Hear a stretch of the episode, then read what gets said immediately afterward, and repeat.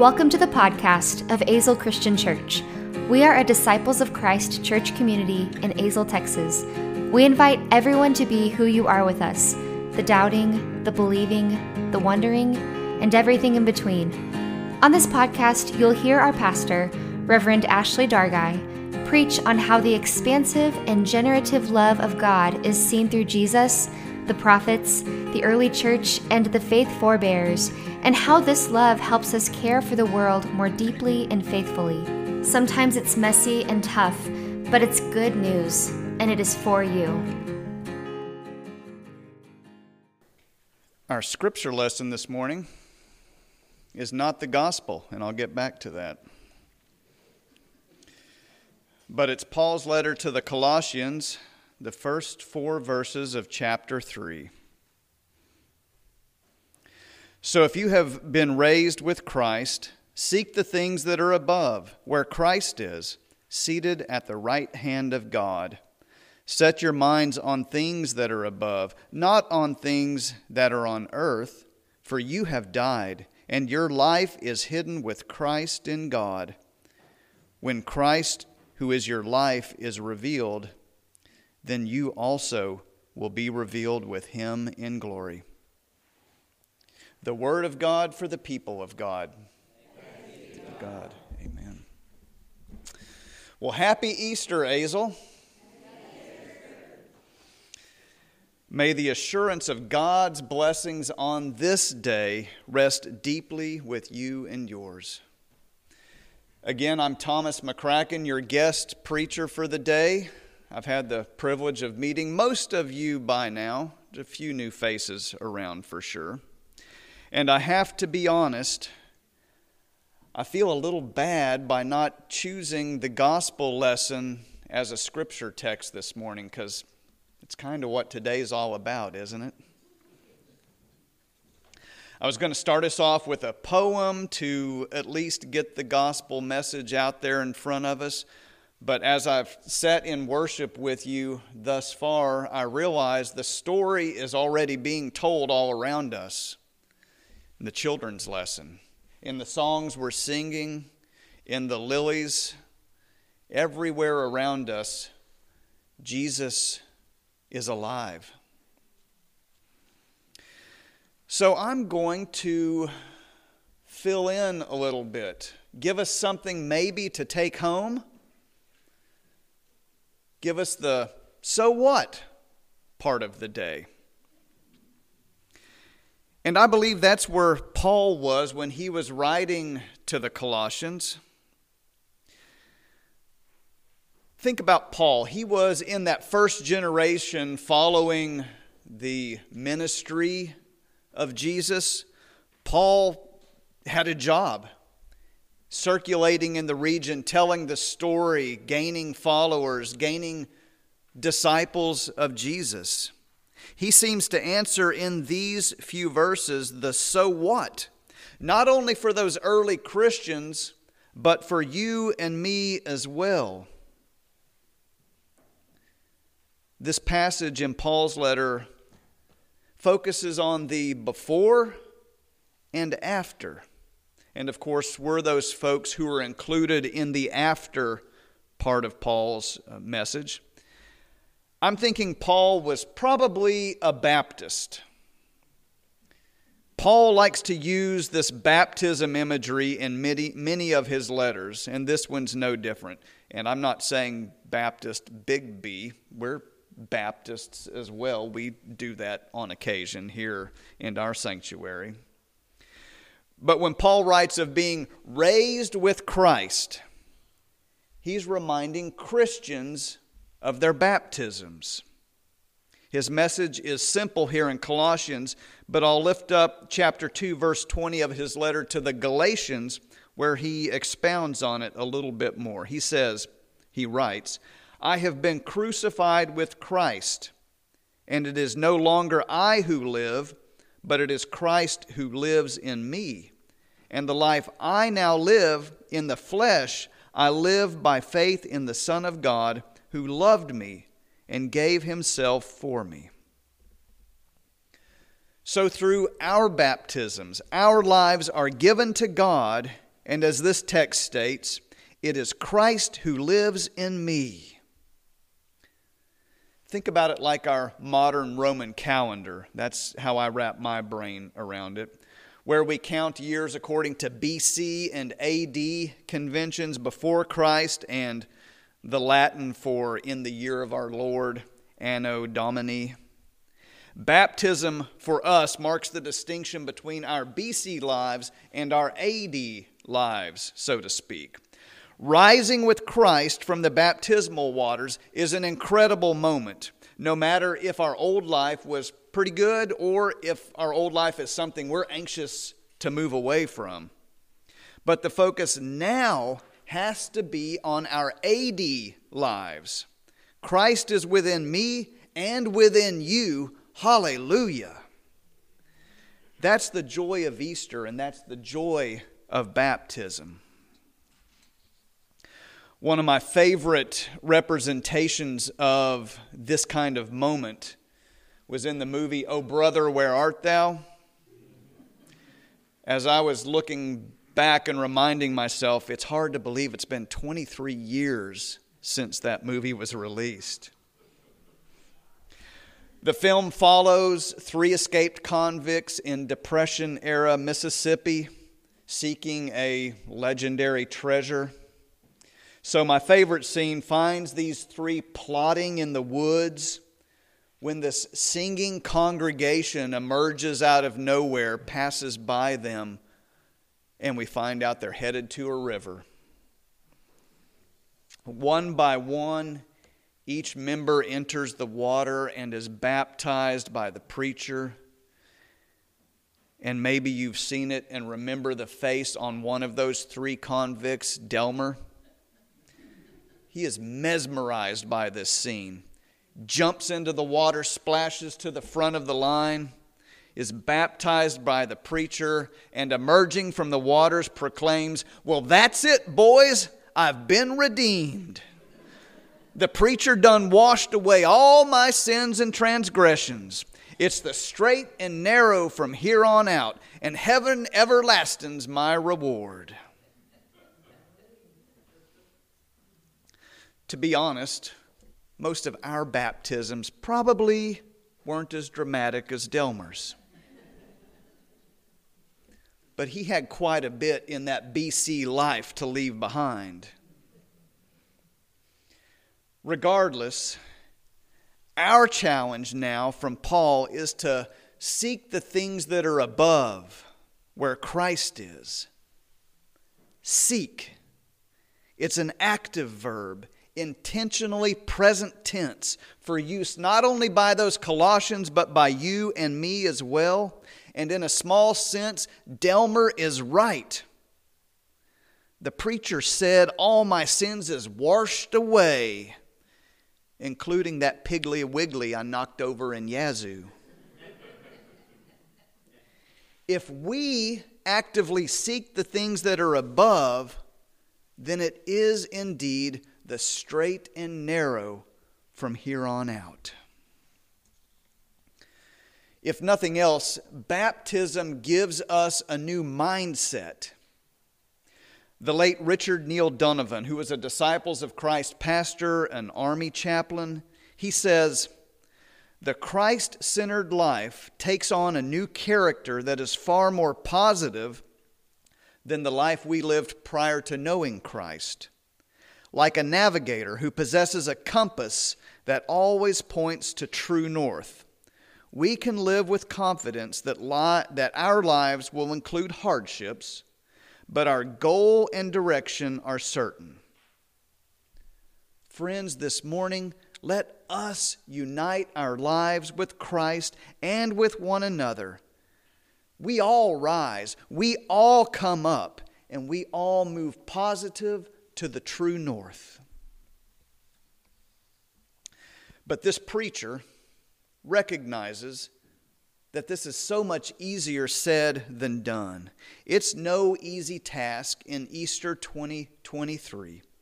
For many of us, there has likely been no Easter in our lives where the, where the headlines drag our attention down, further down to those things that are on earth as Paul's letter says. War, politics, gun violence, health for us and for our friends and family. It's difficult to avoid getting our minds drawn down to earthly matters. But it makes Paul's command even more of a challenge for us today. Friends, some of these earthly things we can ignore the news, social media, but some things require our attention. And as AD people, our direction is certain. We endure through our days, but we're different because we keep our gaze above the horizon. We all must rise. I'm a new face and a new voice to you. But for disciples, that's not unusual. Disciples, we're a unity movement from the very beginning. Our identity statement remains we are a movement for wholeness in a fragmented world. So when we gather, we're at our best when we're a diverse bunch in this room, in other disciples' congregations. We've got Catholics, we've got atheists, we've got Methodists, we've got C and E's. Remember last week? yeah, yeah, okay. I, I don't want names named. I was raised in the disciples' tradition, a few generations deep, and I'd never strayed much, but I have over the years I've had some very important uh, experiences with other Protestants and with some Muslim friends in my college days. But in all these experiences, I've always approached my religion from a pretty headstrong uh, background. Some might say it's the Scottish Stoicism in a McCracken but it's certainly a product of the religious environment I was raised. I was been involved in churches where there's always been scholarly preaching and fairly formal church traditions. So I approached the Bible uh, rather academically rather than emotionally. That's just who I am. But I haven't been completely void of emotional experiences either. There's probably no bigger fan of church camp than me. Uh, it's one of the reasons uh, that I am who I am today as a Christian, as a preacher, and there's no more emotional experiences than I ever had at church camp. If you recall my uh, biography, I was ordained at my uh, childhood church camp in Lake Brownwood. And uh, that stands in opposition to, I think, than every other ordination I've been to, which has been in the walls of a church or a, a chapel, maybe at TCU. So, in a way, this lesson from Colossians speaks to me because Paul seems to be headstrong as well. His challenge is to set your minds on things that are above, not on things that are on earth. And this is a mental exercise, a practice like so many other things that require our minds to be engaged, it's something we need to do over and over to make it a habit, to make it a part of who we are. It's a practice. And Chaplain Donovan uh, puts this in historical context for that group that Paul was speaking to. Because in the first century, culture said that heart was also considered the center of intellect and will, not just emotion like we might think of it today. And Paul speaks a lot, writes a lot about the heart, even as he did here in Colossians a few times. Paul calls us over and over again to believe, and that's a head based activity. As many of you know, speaking of head based activities, to obtain uh, a Master of Divinity degree, which is the basic degree for ordained ministry in the Disciples of Christ and most other Protestant denominations. It's required that the student engage in a year of supervised ministry, whether it's in a church or an institution or both. I spent my year of supervised ministry some 25 years ago now with AIDS Interfaith Network of Tarrant County, and it was mainly a chaplaincy role facilitating grief groups and visiting the ill. And think about 25 years ago, that was a much busier time for uh, AIDS ministry, a time when an AIDS diagnosis was still a death sentence before the advances in pharmacology that have lar- largely eliminated the le- lethal nature of the disease. But one of my duties in that work was visiting the infectious diseases wings of various hospitals. And there was one particular patient that posed a challenge as soon as I entered the room. It was obvious the woman on the hospital bed spoke no English, but I offered to pray. And she seemed to understand that much as she clasped her hands and bowed her head with me. And I no sooner got two words out of my mouth English words in a McCracken like headstrong prayer where she began weeping, even sobbing, while frequently saying, Gracias, Padre. I'm certain she didn't understand a word I said, but her emotional reaction to that ritual caught me off guard. I made my way through the prayer, and her expressions of gratitude gave me a new appreciation for the value and experience of an emotional, heart-strong faith. As I close, I want to mention one other person who spoke frequently about the head versus the heart, the BC life versus the AD life. Martin Luther King Jr., in one of his sermons, helped me balance the head and the heart. King said that Jesus reminds us in a striking way that the good life com- combines the, the toughness of the serpent with the tenderness of the dove. To have serpent like qualities, devoid of dove like qualities, is to be passionless, mean, and selfish. To have dove like without serpent like qualities is to be sentimental, anemic, and aimless. King says we must combine in our characters this AD character, the serpent and the dove. It's a tricky Easter with what all is going on in our world. But then again, what Easter isn't? Paul's letter to these Colossians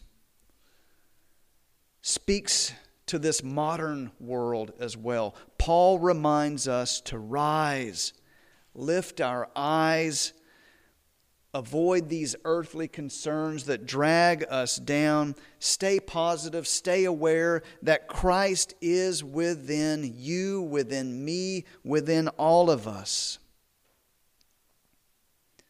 And Dr. King leaves us with this message as we move from BC to AD this Easter.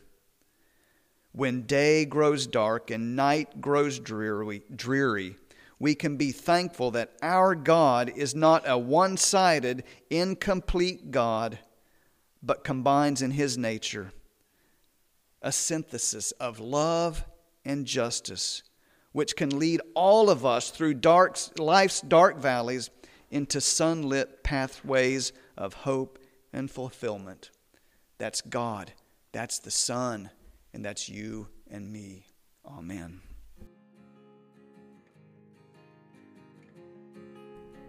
Thanks for listening to the Azle Christian Church podcast.